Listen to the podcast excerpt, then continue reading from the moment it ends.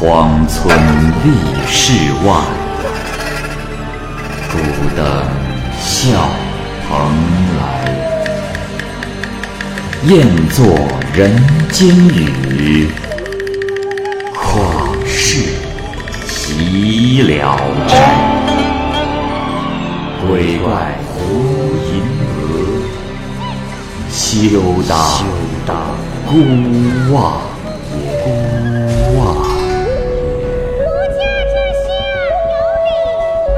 白话《聊斋故事》，《聊斋故事》之公孙九娘，蚂蚁播讲。话说，在清顺治年间的山东半岛发生过一次规模很大的农民起义，史称“逾期之乱”。由于逾期叛乱而牵连致死的人，以西峡、莱阳两县最为多。这一天，官府捉了几百人，统统在练兵场杀死，血流满地，尸骨如山。有一位慈善的官员捐了棺材。济南府城的棺材铺木材全都被用光了，以至于冤死的鲁东人多被埋葬于济南城南。康熙十三年，有一位莱阳生来到济南，只因为两三位亲人也死于此地，因此买了纸钱到草木丛生的坟地去祭奠，随后租住在寺院中。第二天，莱阳生进城办事，天黑了还没回来。一个贸然来访的年轻人径直走入房间，见莱阳生不在，便摘下帽子上了床，穿着鞋仰卧在床上。仆人很奇怪，问他是何人。那年轻人闭上眼睛，装作没听见。不久，莱阳生回来了。由于在朦胧的夜色中很难看得出来对方是谁，于是到床前询问。来人瞪着眼睛说：“哎呀，烦不烦？”我在等你的主人。你如此絮絮叨叨的逼问，难道我是强盗吗？莱阳生笑了笑说：“啊，公子有礼，主人便是在下。”年轻人急忙起身，戴上帽子，恭敬行礼之后才落座，极力的寒暄起来。这时，莱阳生听来人的语声很熟悉，急忙命人掌灯。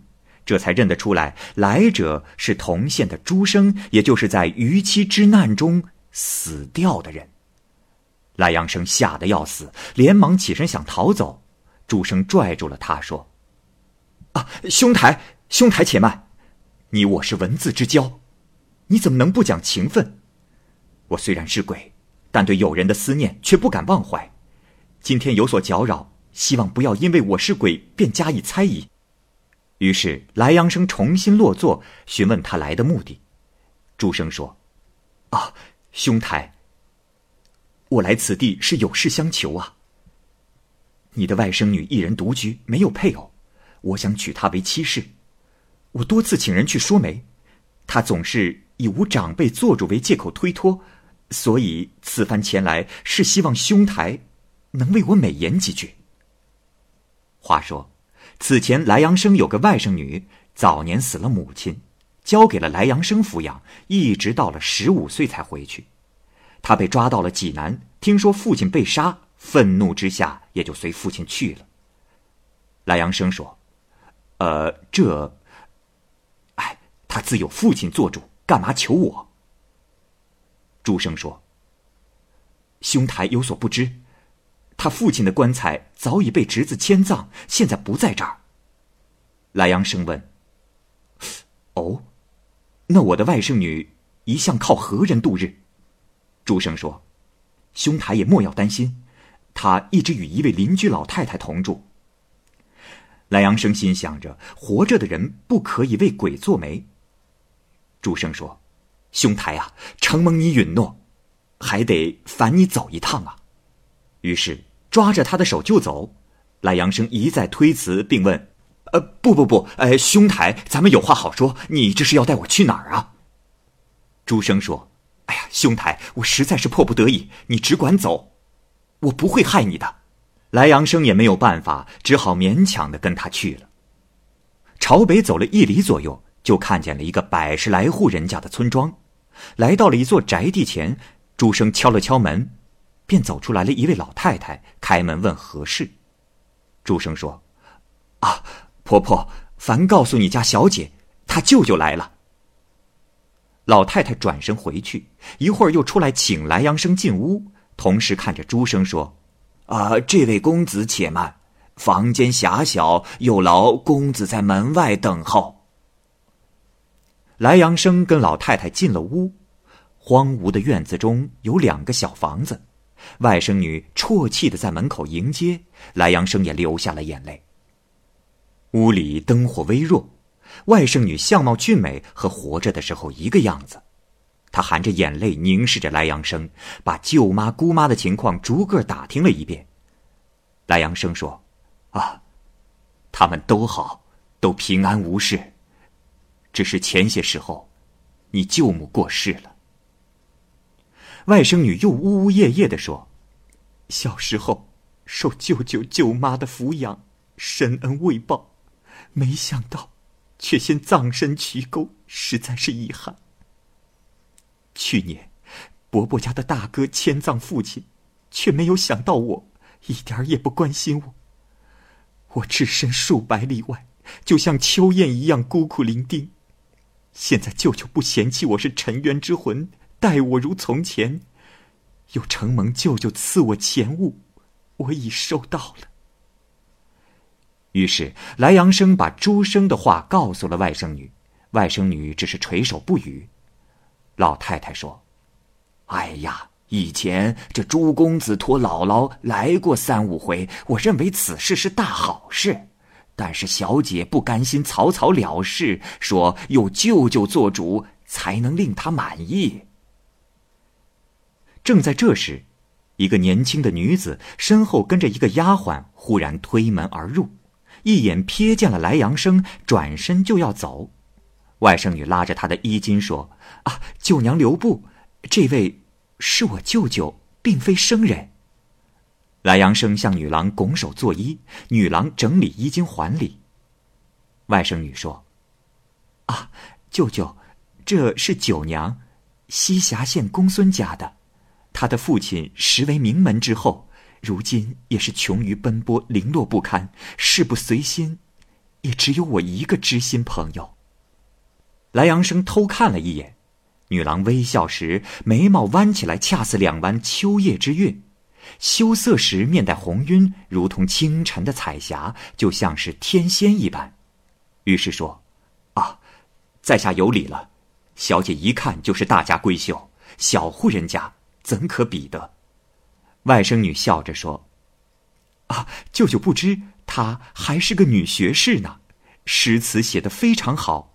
昨天我是领教过的。”公孙九娘微微一笑说：“啊，不敢当，小丫头无故说人坏话，让你舅舅见笑了。”外甥女又笑着说：“哎，舅母去世后，舅舅一直在为续娶这一位女郎。”可还满意呀？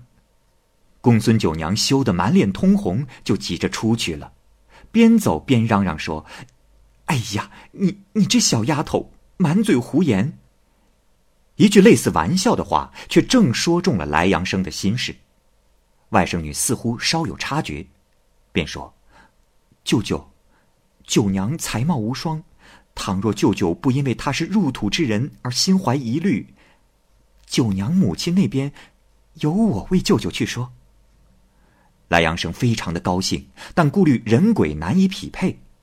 外甥女说：“哎，舅舅不妨事，他与舅舅前世有缘。”于是莱阳生走出了屋门，外甥女随后相送，说：“舅舅，五天后月明人静之时，自有人会引领舅舅。”莱阳生走到门外，没有看见朱生。他抬头向西望去，月亮半圆，黄昏中还能认出来时走过的老路。只见南面有一座宅地，朱生正在宅门前坐着。这时起身迎接道：“啊，兄台，酒后不至，现在请到室内坐坐。”便拉着莱阳生的手进入到了宅地。情深意长的表示感谢，拿出了一只金酒杯、一百颗山西产的珠玉，说：“兄台，我这里没有别的好东西，只能以此下聘了。”不一会儿又说：“哎呀，家中本来是有浊酒的，但是阴间的东西，兄台无法品尝，真是可惜呀。”莱阳生谦和的表示不必喝酒，随即告辞而回。朱生送他行至中途，二人话别。莱阳生回到寺庙，僧人仆人上前询问各种事情，莱阳生隐去实情说：“哈哈哈，啊，没事没事，说见鬼是胡扯。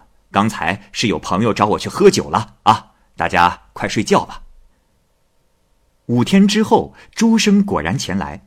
一身新服，轻摇折扇，十分高兴畅快。他刚走进院子，远远的看见了来阳生，就施礼下拜。稍停，又笑着说：“哈哈哈哈我说兄台啊，一切就绪，喜事尽在今宵。现在便有劳兄台动身前往。”来阳生说：“啊，这……哎，由于没有得到回音，就没有准备聘礼。”为什么说婚礼就要举行了呢？这是何故啊？朱生说：“哈哈，兄台莫急，我已经替你把聘礼送去了。”莱阳生再三的感谢，二人于是前行。他们一直来到了朱生的住处，只见外甥女打扮的华美艳丽，笑着出门相迎。莱阳生问：“诶，外甥女是何时出嫁的？”朱生忙回答说：“ 呃，兄台，他是三天前。”莱阳生便拿出朱生赠送给他产自山西的珠玉，让外甥女添置衣裳。外甥女推辞许久，才同意收下。他告诉莱阳生说：“舅舅，我把你的意思已告知了公孙夫人，夫人非常的欢喜，只是说自己七老八十，只有九娘一个女儿，不忍心九娘远嫁。”希望舅舅今天夜里入赘他家，他家里没有男人，你二人一同去吧。朱生便为莱阳生引路，在村庄一头看见一座院落的门开着，二人直接进了厅堂。一会儿有人禀报说：“老夫人到。”两个小丫头扶着夫人上了台阶，莱阳生准备行礼，夫人说。嗯，我上了年纪，行动不便，不能行礼，就不拘礼节了。之后便命人准备酒宴。于是朱生招呼仆人，另外端出菜肴，摆放在莱阳生的面前。其中一壶酒是为敬客人时准备的。宴席上的饭菜与人间没有什么不同，只是主人只顾自斟自饮，根本不劝客人进食喝酒。不久，宴席吃完，朱生自行离开。一个丫鬟来接来阳生。走进洞房，公孙九娘已经在花烛前专心的等待了。于是二人相互爱乐，含情脉脉，极尽欢愉亲昵之事。原来他和母亲是被奉命送到京城，到济南府时，他的母亲因为年纪太大，受不了路途的磨难而去世了。于是他也随着母亲去了。公孙九娘在枕头上叙述往事，哽咽悲泣，难以入睡，便随口做成两首绝句。其一云：“昔日罗裳化作尘，空将夜果恨前身。十年路冷风林月，此夜初逢画阁春。”其二云：“白杨风雨绕。”孤魂，谁想阳台更作云？忽起缕巾相离看，血腥犹染旧罗裙。不知过了多久，天快亮了，公孙九娘便起来催促来阳生说：“公子，你该走了，别惊动仆人。”莱阳生此后便夜来昼去。对公孙九娘宠爱迷恋的很深。一天晚上，莱阳生问起村庄的名字，公孙九娘说：“啊，公子，此地叫做莱霞里，里中大多数是莱阳、西峡两县的新鬼，所以叫这个名字。”莱阳生听后不住的叹息，九娘更加悲伤的说：“离家千里的一缕柔魂，无依无靠，我们母子孤苦伶仃，说来也令人悲怆。万望你能顾念夫妻的情谊，为我收拾尸骨，送到祖坟旁边埋葬，使我和我娘有个百世的归宿，也会永远记住你的大恩。”莱阳生答应了下来。公孙九娘说：“你我始终人鬼殊途，不在一条路上，你也不宜久留。”便把一双丝罗的袜子送给了莱阳生，流着泪催促他快走。莱阳生凄然出走，失魂落魄，悲痛欲绝，内心百味陈杂，不想回去阳间，因而又去敲朱生家的大门。朱生光着脚，慌忙起身相迎。外甥女如云的双鬓乱蓬蓬的，吃惊的来问候。莱阳生惆怅多时，才重述了公孙九娘的话。外甥女说：“唉，即使舅母不说，我们也一直没有敢忘记这件事。毕竟，这里不是人间，确实不是舅舅久留之地呀。”于是两个人都泪流满面。莱阳生含着泪水向他们告别，离去。莱阳生敲开寺门，进入房内，翻来覆去，到了天亮也睡不着觉。